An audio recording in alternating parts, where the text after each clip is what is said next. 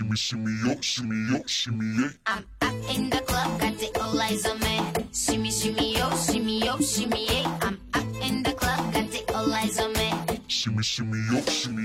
没睡没有？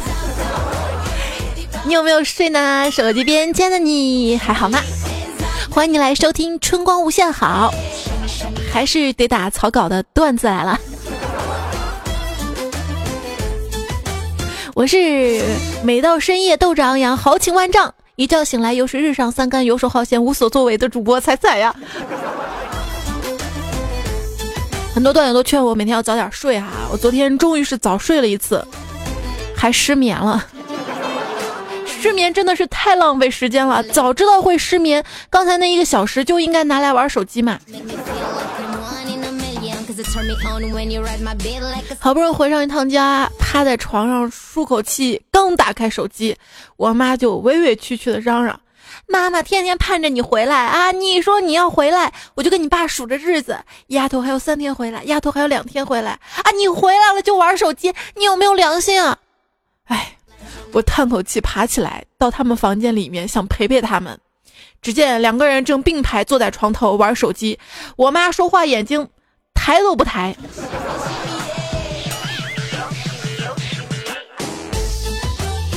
接到电话，手机里一男的带着哭腔跟我喊：“ 你快出来呀，我找不到你了！”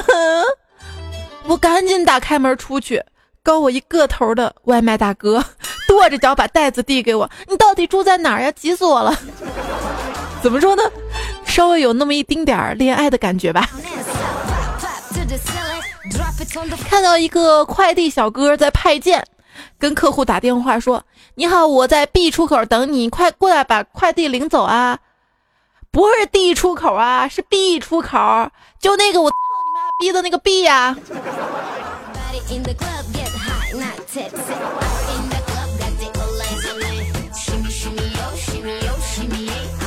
一言不合就爆粗口啊！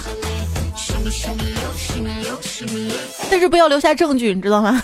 最近网上一网友爆料说自己因为工作原因没有及时接听韵达小哥的电话嘛，然后在忙完之后去取包裹，拿到包裹竟然发现快递盒子上面写着“人已死，无人接听”。哎，这人怎么可以这样啊？最受不了写错别字的了，因为他把那个人已死的已字写错了嘛。所以说啊，人还是要多读书，书中自有颜如玉，臀大腰细乳还巨。每年的四月二十三日是世界读书日，快到了啊！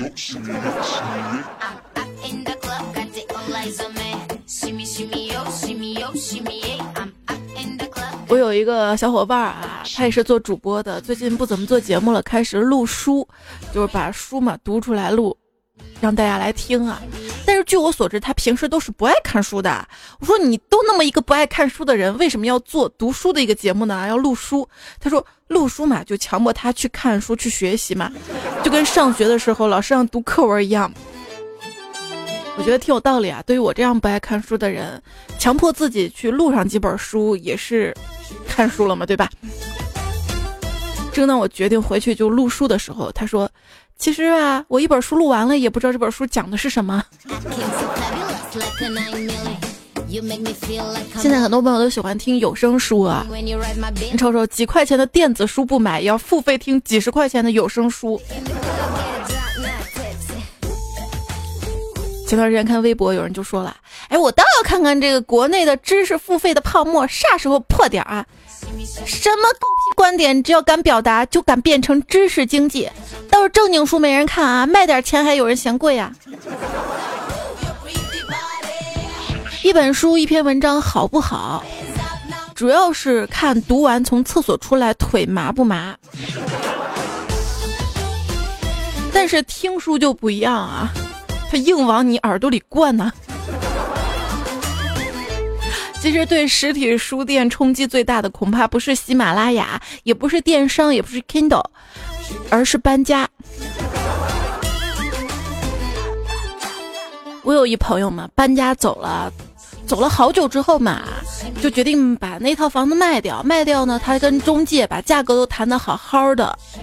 回去收拾东西，看见窗台上还有一盆仙人掌，活得好好的。于是触发了心中的怀旧，决定给他浇上几滴水，等他死了再卖房。转眼两年过去了，他现在带着无比感恩之情，买了一大堆仙人掌，陪着这一只仙人掌一起住啊。那可不嘛，房价涨了呀。感叹啊，有的人年纪轻轻就好几套房，有的人还在蜗居。对了，那有客厅的房子都不算蜗居啊。你见过蜗牛请其他软体动物进来喝杯茶的吗？这年头啊，有人被房价逼得想自杀，就跑到图书馆里去，想借本有关自杀的书。图书管理员不理他，少来，你借了肯定不还。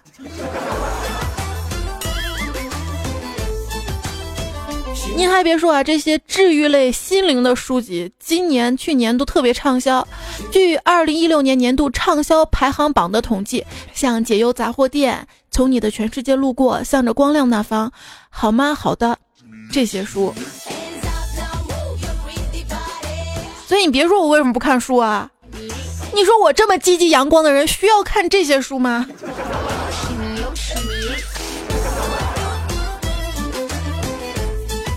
多看书啊，总归是好的。但是最烦某些文艺青年爱拿自己爱看书作为高人一等的来源。有什么了不起啊？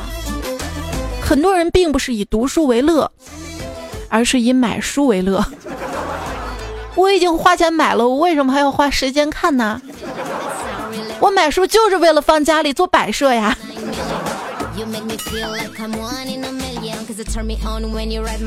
大家听说过忠犬 Kindle 的故事吗？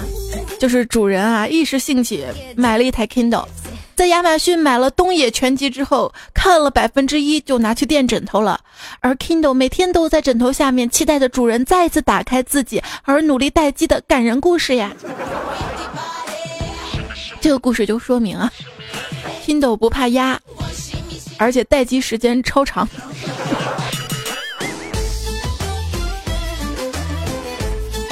一条狗的使命，那太催泪了。看这片儿的时候啊，我旁边一姑娘从头哭到尾，退场的时候也没走，还在抽抽。我过去轻声问她：“姑娘，你也养狗呢吧？”她摇摇头说：“哼，我没有养狗，我我一直养猫，我就难受，这狗为啥对主人这么好啊？”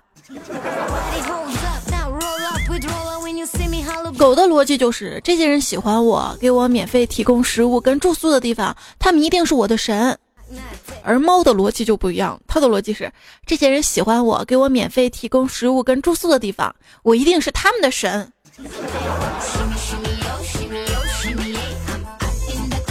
当然还有人啊去养别的动物，最近不是网上说一俄罗斯男子啊战斗民族。养老虎，而且他还把老虎牵到商场里面去遛。商场啊！不过你看商场里面好多母老虎呢。在一九六九年，两名男子收养了一只雄狮的幼崽，后来呢将它放归。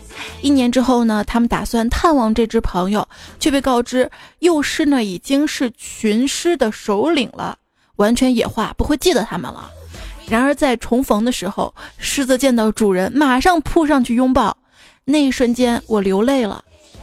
真的，狮子吃人太血腥了。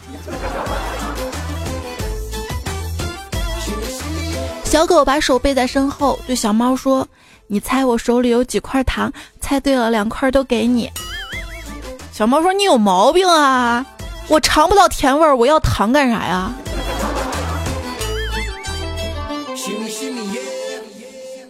有的人喜欢养狗，有的人喜欢养猫，而彩彩不同，他喜欢养膘。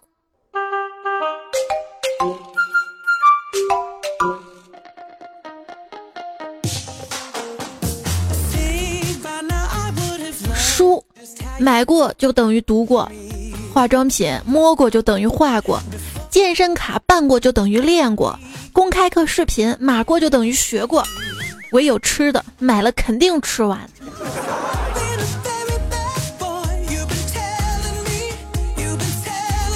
《美女与野兽》这个电影啊，告诉直男一个浅显易懂的道理：想追女孩，你得知道她喜欢什么。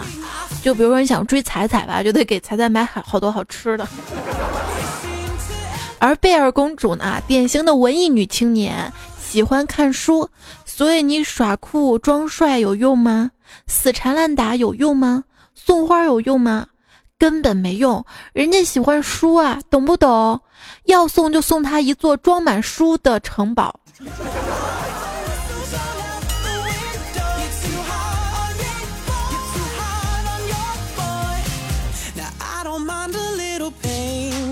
见识多了啊，什么都不大惊小怪了；见识少小了，少了。什么就得靠想象力了，你知道吗？昨天在家看抗日神剧嘛，我问六岁小侄女儿：“宝宝，你知道为什么日本人头盔两边都有两块布吗？”就小侄女儿不加思索的瞄了一眼，说：“姑姑你真笨，他们这设计两块布，肯定是防止被长官打耳光的。”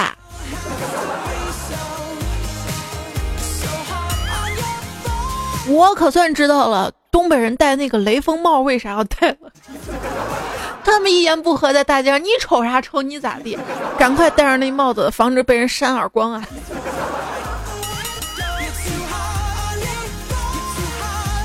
坤哥上周末就被一女孩扇耳光了，因为他带女孩去看电影嘛，当时。昏暗的灯光下，气氛有些暧昧，他情不自禁嘛，就有点手脚不老实。没想到那姑娘大喝一声：“我是来看电影，不是来演小电影的。”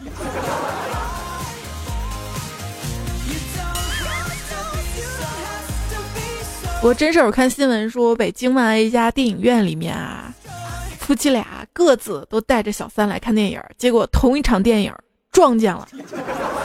电影还在放映啊，他们在前面大打出手，何必呢？各自看完回家再打嘛，是不是？多影响我看电影呀！我去看电影嘛，电影院里坐满了一对对小情侣，我这个单身狗独自坐在第一排。就在准备熄灯开始放映前，工作人员在广播里说：“哪位观众是陕 A 八八八八八的宾利车主，请去车库挪下车。”于是我果断起身，并在所有人注视下走出了放映厅，上了个厕所。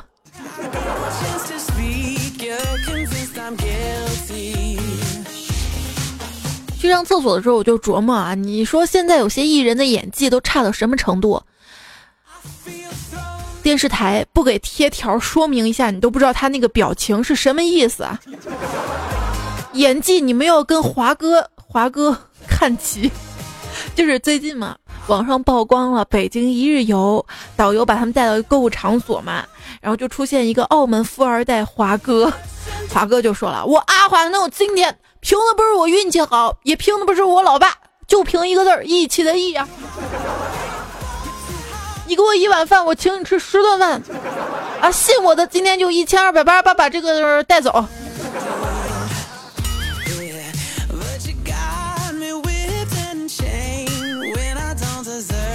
旅游当中购物的骗局，我们已经提防了。但是你有没有提防过一个假的旅游景点呢？我说的不是西安的兵马俑，我说的是郑州的假海洋馆。这是前段时间啊，有网友爆料说郑州新开了一家海洋馆，去看，结果那哪是海洋馆啊，就放了几个鱼缸。不是我吹，我经常去的海鲜市场都比他们的海洋馆好。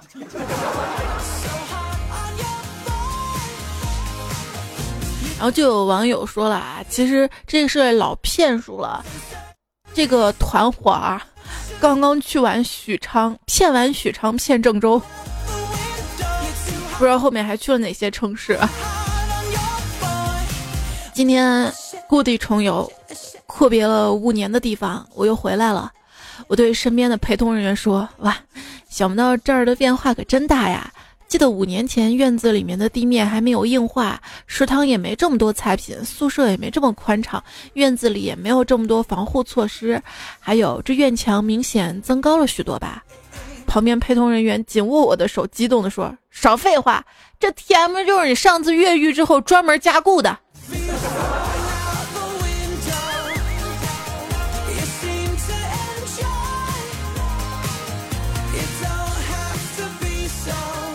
同样是宅啊，蹲监狱跟在家里完全不一样的感受。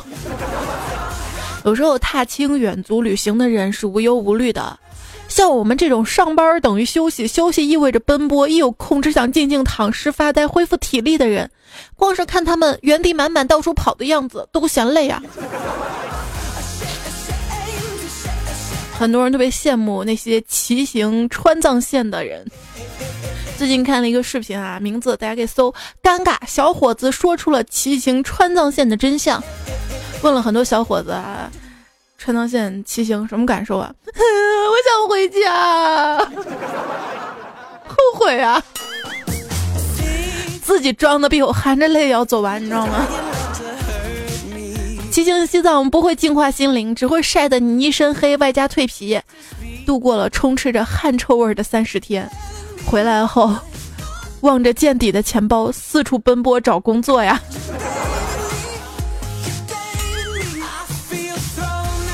在城市里面共享单车骑骑就行了嘛哈。日前啊，一位女孩骑车逆行呢，被交警拦了下来，交警罚她罚她看片儿，交通警示片。没一会儿，这位女孩边看边抹起了眼泪。交警过去轻轻拍她，安慰她。谁知道女孩哭，并不是因为看这个片儿，而是因为上班要迟到了。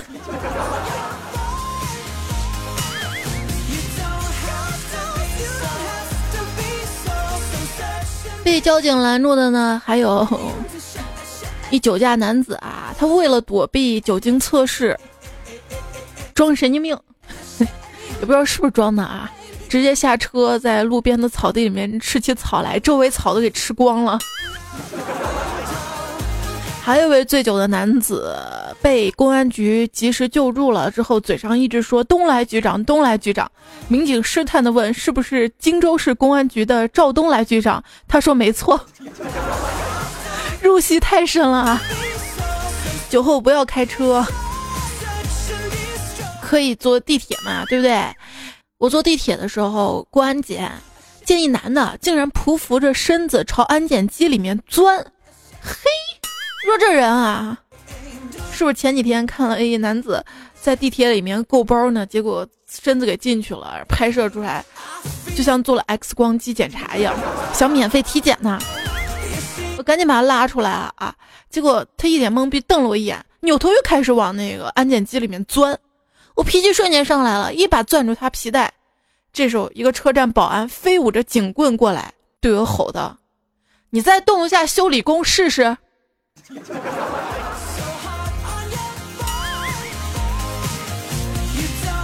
你在修安检仪呀？那前面不立个牌儿？我一朋友啊，他开了一个修车厂，但好死不死的，偏偏开在某个艺术区，于是。就有人矗立在他正在修的破车面前，问道：“你这个作品想表达什么呢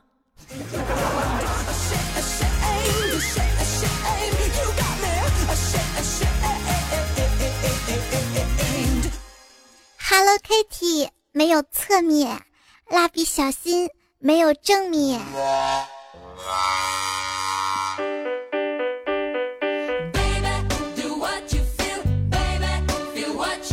演收听到节目的是段子来了，我是主播彩彩。我的微信订阅号，微信右上角选择公众号订阅号，搜“彩彩”才是采访彩。搜到之后加关注，每天可以收到我发的图文推送。阅读是很重要的。后天呢是世界读书日啊，对我阅读影响最大的是我上学的时候的一位语文老师，他呀特厉害，经常在书刊杂志上发表文章，而且还是作协的会员。他教了两个班，教学方式也特别先进，上课就发报纸啊、文摘啊让同学们看，时不时还给同学放一些文艺电影。每周的书面作业也就是一作文。他说阅读才是语文的根本。月考下来之后啊，他果然没有让校领导失望。他教两个班，一个班是倒数第一，一个班是倒数第二。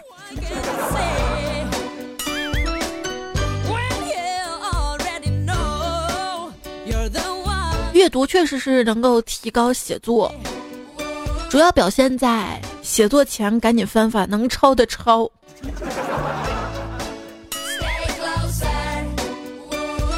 上大学的时候嘛，写小论文查资料，发现杀人案件当中，百分之二十凶手是朋友，百分之十七是恋人，顿时觉得没朋友没对象简直无敌了，被杀的概率降低四成，光棍一生平安。正欣喜的时候，不小心扫到下面一行数据，因为孤独无助而自杀的总人数是被杀总人数的三十倍。孤独到什么程度啊？您好，请问办会员卡吗？有什么好处啊？不但能收到生日祝福短信，还能啊办一张。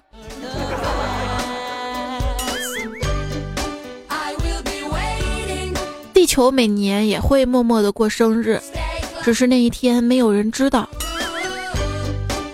不是星巴克让大家记住了地球的生日啊。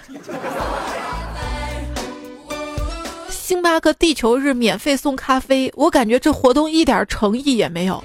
他把时间定在了明天的早上，三个小时，那么早我起得来吗？我。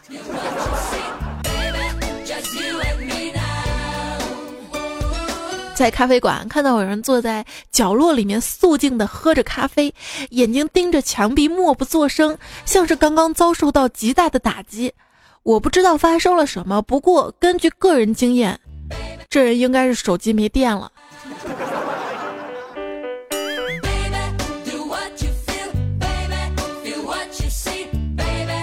很多时候光看表面，我们不知道。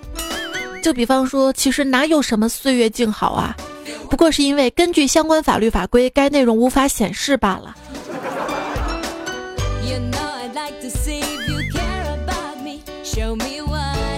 BBS 时代已经终结了啊！搜狐论坛都关闭了。哎，你说写 BBS 呀，写微博呀，怎么那么多话？当年写个作文怎么写不出来个啥呀？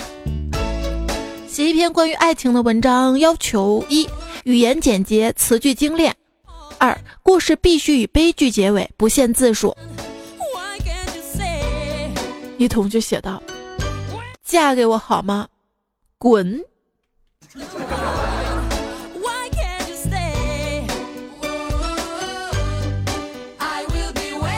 前段时间在网上看到有小学生写的作文啊，感觉虽然写的不多，但是特别棒。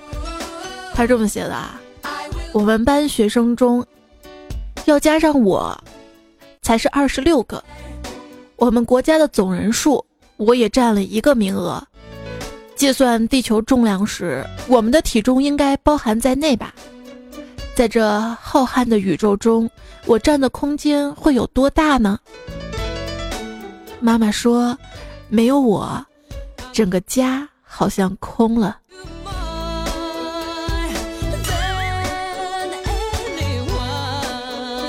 所以好不容易回家一次，不要光玩手机。妈，你够了。段友 J.K 说：“最近很火的小学生作文啊，标题是我的家。我家有爸爸妈妈和我，每天早上我们三个人就分道扬镳，各奔前程；晚上又殊途同归。爸爸是建筑师，每天在工地上指手画脚；妈妈是售货员，每天在柜台前来者不拒。我是学生，每天在教室里呆若木鸡。”我们家三个成员臭味相投，家中一团和气，有时甚至助纣为虐。我每次考试成绩下来后，八十分以下女子单打，七十分以下男子单打，六十分以下男女混合双打。这就是我的家，一个充满活力的家。老师评语：这成语应用的老师也自叹不如，深表同情。你爸妈是打铁的，你是铁打的呀。对近三年中学生的作文进行抽样调查，发现中国人民在生物工程方面取得了长足进步。据分析，作文提及的人物中，有百分之七点一八的人都长着会说话的眼睛。家长会上，老师说，根据孩子们的作文，在座各位今年人均下岗六次，车祸五次，住院两次，死了一次，而且我们班上基本上都是单亲家庭啊。曾经我们的作文是大雨夜，我发烧了，妈妈背着我去医院。现在的小学生作文那不得了了，是我参加投票评选了，妈妈不顾一切的帮我群发拉票啊。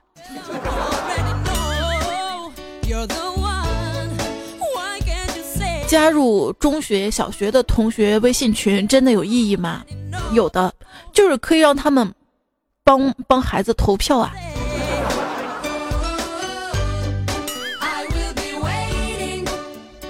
同事女儿九岁，学校命题作文给最重要的人，他他居然写给得了绝症死去的恋人鹿晗一封信，最后告诉鹿晗，他会在五月穿上婚纱嫁给吴亦凡，请他在天国放心。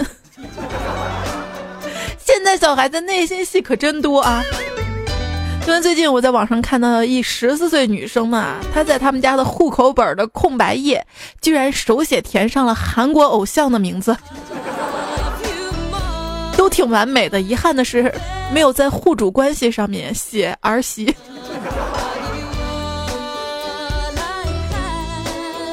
这想到我小时候，我还把我的名字写到了词典里面，写了“彩彩，伟大的哲学家，著名学者”，巴拉巴拉。然后我妈就冲我吼啊：“就你这样还进字典呢？我告诉你，就你这样不可能。”我以为她又开始打击我了呀，谁知道她接下来说：“你这名字它不能算词语，进不了词典。”好的，我妈为了培养我啊，那是不遗余力。当初为了增强我的表达能力，给我报了个小主持人班。当时还给我讲报这个班的好处，说可以帮我提高表达能力，帮助写作。听到这儿，我想都没想就答应了。这么好的班，还能帮着写作业，太好了。老师，这篇作文需要写多长才行啊？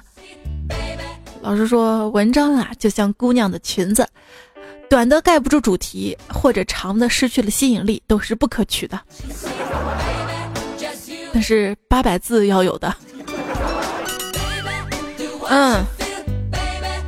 参加写作学习班嘛，每个同学交一篇作文，老师当众点评。有位同学的长篇遭到了批评啊，老师说，同学们也可以问他要来看看啊，一起提一些建议。大家都干笑啊，被批评这样谁还看呀？老师就继续批评，有一段写的尤其还是不错的，简直就黄色小说嘛。下课之后，那同学身边围满了希望能给他的作文提建议的同学呀。这种作文应该当众读出来的吧？我有一朋友是小学老师，前段时间呢就布置同学们一篇作文，写给父母的一封信。他给我讲收上来之后各种心酸啊，除了常规的套路，觉得父母太操劳，注意休息之外，有很多孩子写要父母放下手机，认真陪自己说说话。最心酸、最心酸的是一个同学写的是：“爸爸妈妈，我一直想问，为了上学。”咱们全家从朝阳宽敞的花园别墅搬到西城这二百平米不到的小房子里，值得吗？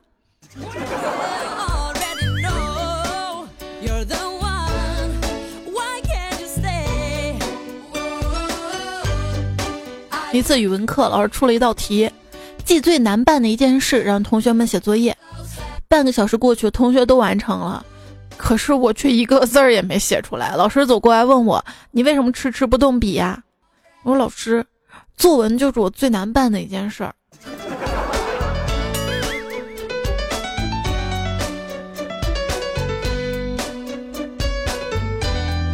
一同学写日记：二月三十号星期一晴，爸爸买些金鱼回来。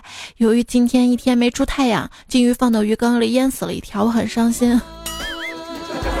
老师评语说：“我也伤心，活这么大第一次遇到二月还有三十号有没有出太阳的晴天，更更没见过金鱼放进水里会淹死。”就跟二年级我写的作文一样嘛，那瞎编嘛啊！这个周末我去了乡下的外婆家，满山都是成熟了的马铃薯，挂在枝头随风摇动。我曾经以为我是这个世界上最幽默、最风趣的人，直到我们村儿通了网。每当要出去玩的时候啊，就会上网查一些旅游攻略、游记。我就在想，这些人这么会写游记的啊，我当年出去玩写作文，咋就没想到这样写呢？后来仔细一想，小学时候写作文。编辑不了配图。小时候写旅游作文，基本上都是套路嘛，开头一定是天气很好，结尾一定是难忘的一天。至于去了哪儿，感觉风景都差不多。郑钧没去过拉萨，是怎么写出回到拉萨的？范仲淹也没去过岳阳楼啊。黄昏被落日拍了一巴掌，吐出了似血的晚霞。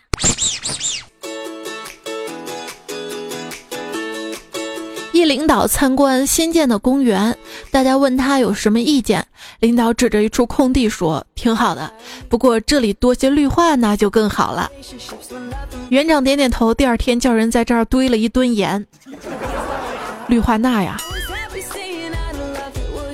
说到公园啊，想到上学的时候，我同桌那二货，老师当时布置一篇作文题目是最难忘的一件事儿。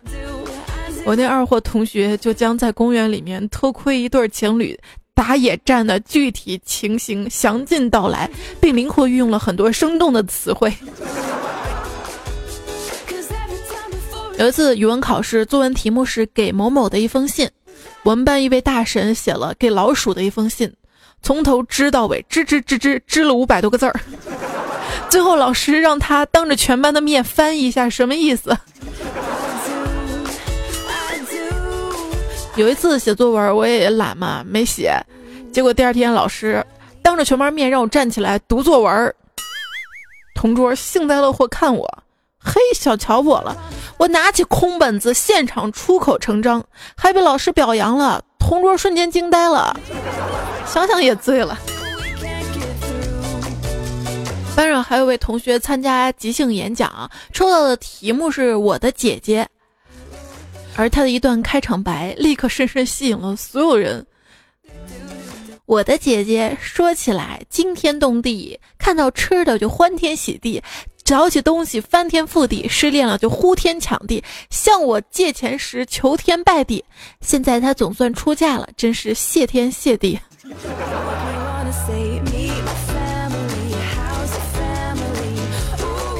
苏里木雪同学啊，在日记里写道：“今天去学校补课，在路边看到一对新人结婚，新娘和新郎打扮的都非常漂亮，还租了许多小汽车，这得花多少钱呀？要是用在希望工程上，该有多好啊！”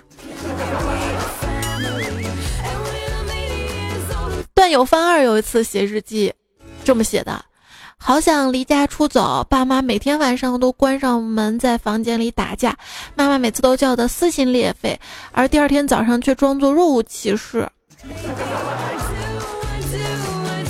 就以孩子们写日记，夜深了，妈妈在打麻将，爸爸在上网，他爸看到了，说日记呢源于生活，高于生活，孩子马上改。一夜深了，妈妈在赌钱，爸爸在网恋。他爸更不满了，说要正面宣传为主，要正能量啊！你看人家中央电视台官方报纸咋写的？这孩子作文改成：夜深了，妈妈在研究经济，爸爸在研究互联网加生活。你觉得这样写挺好的是吧？然后他爸说：等你呀以后长大了，申报国家自然科学基金，你就知道应该这么写了。妈妈在研究信息不对称状态下的动态零和博弈，爸爸研究人工智能与情感供给侧的新兴组合啊。厉害了，我的爸！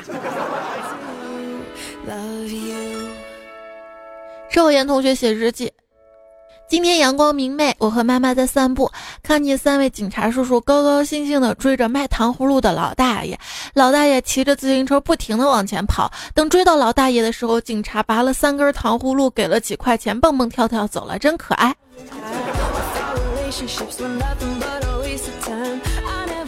嗯，凡是作文里写过蹦蹦跳跳真可爱的，小时候肯定会背小白兔白又白这个儿歌。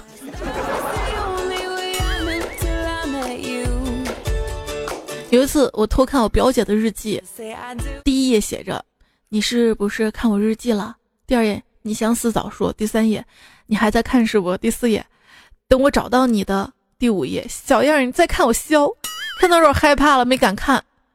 三年之后才知道，他日记从第六页开始写的。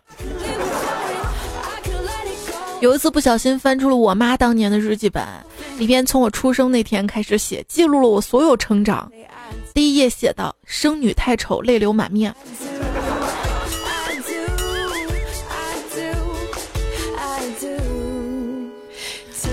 若如初见说，记得上小学那会儿啊，暑假老师让每天写上一篇日记，我等到最后两天才开始写。第一篇就写了今天早上起来我刷牙，第二篇写今天早上起来我刷完牙去吃饭了。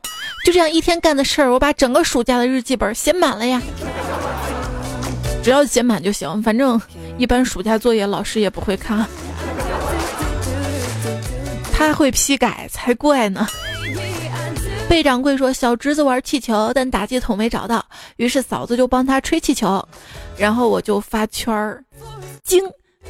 嫂子居然用嘴帮别的男人吹。看完以后，十三亿人都沉默了。就这才华，一定能去 UC 的。你好吗？这位段友留言说，初中有一篇作文题目叫《我的老师》。”但是我们老师是秃顶啊，大家都往好处写啊，聪明绝顶什么的。只有一个奇葩写道：“我们老师发型很特别，中间足球场，周围一圈钢丝网。”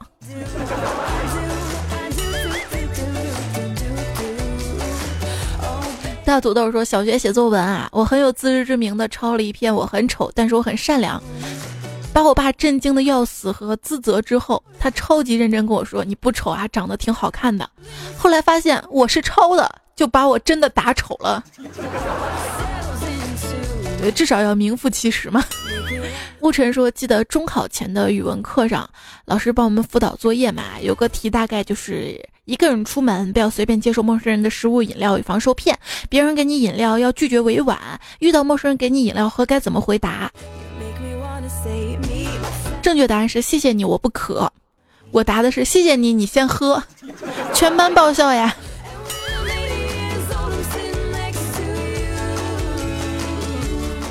一天，老师让同学们写作文，题目是我的理想。小明同学作文里写：长大了我要去抢银行，然后把钱分给穷苦老百姓。第二天，老师改完作业，写给小明的评语是这样的：嗯，很不错的理想。分钱的时候不要忘了老师，但你要注意你的同桌。他说他长大了，想要去当警察呀。张起灵机一动说：“彩彩，我是个零零后。前几天我们老师给我们布置作文题目叫‘第一次巴拉巴拉巴拉’，当然我们知道要写第一次做饭什么的，但是我们全班同学几乎同时都跟同桌默默对视一眼，纷纷露出了意味深长的笑容啊。” Forever 说：“记得小学写第一次干什么？我写的是第一次做饭。爸爸吃两碗饭，妈妈吃一碗饭，我也吃一碗饭。于是我就向锅里加了四碗米。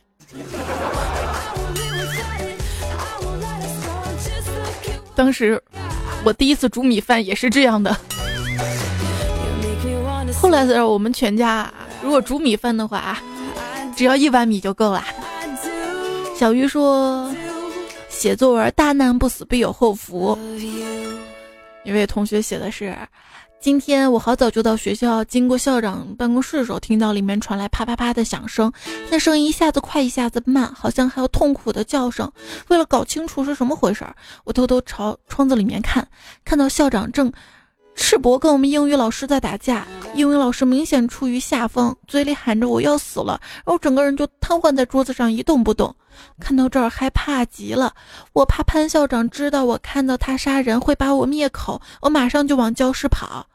第二天学校公告栏里写着英语老师晋升为教导主任，我想这就是大人们常讲的大难不死必有后福吧。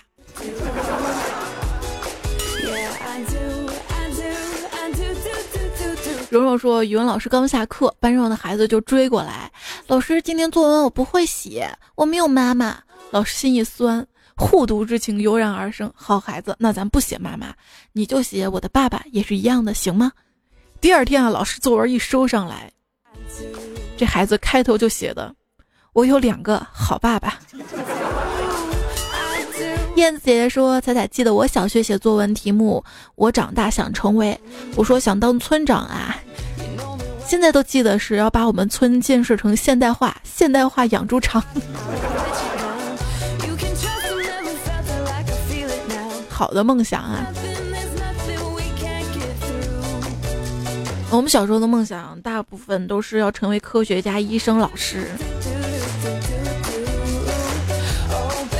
这就是我们的教育啊！最近看了一篇文章嘛，就讲的是我们要承认孩子的平凡，就是一个孩子想要去当厨师啊，想开面包店呀，想怎么怎么样，这些梦想都是好的，要尊重孩子平凡的梦想，要教会他在平凡中快乐着。所以。这也是为什么很多人好像干着平凡的工作，整天抱怨，因为不是谁都可以那么了不起，看上去的职业。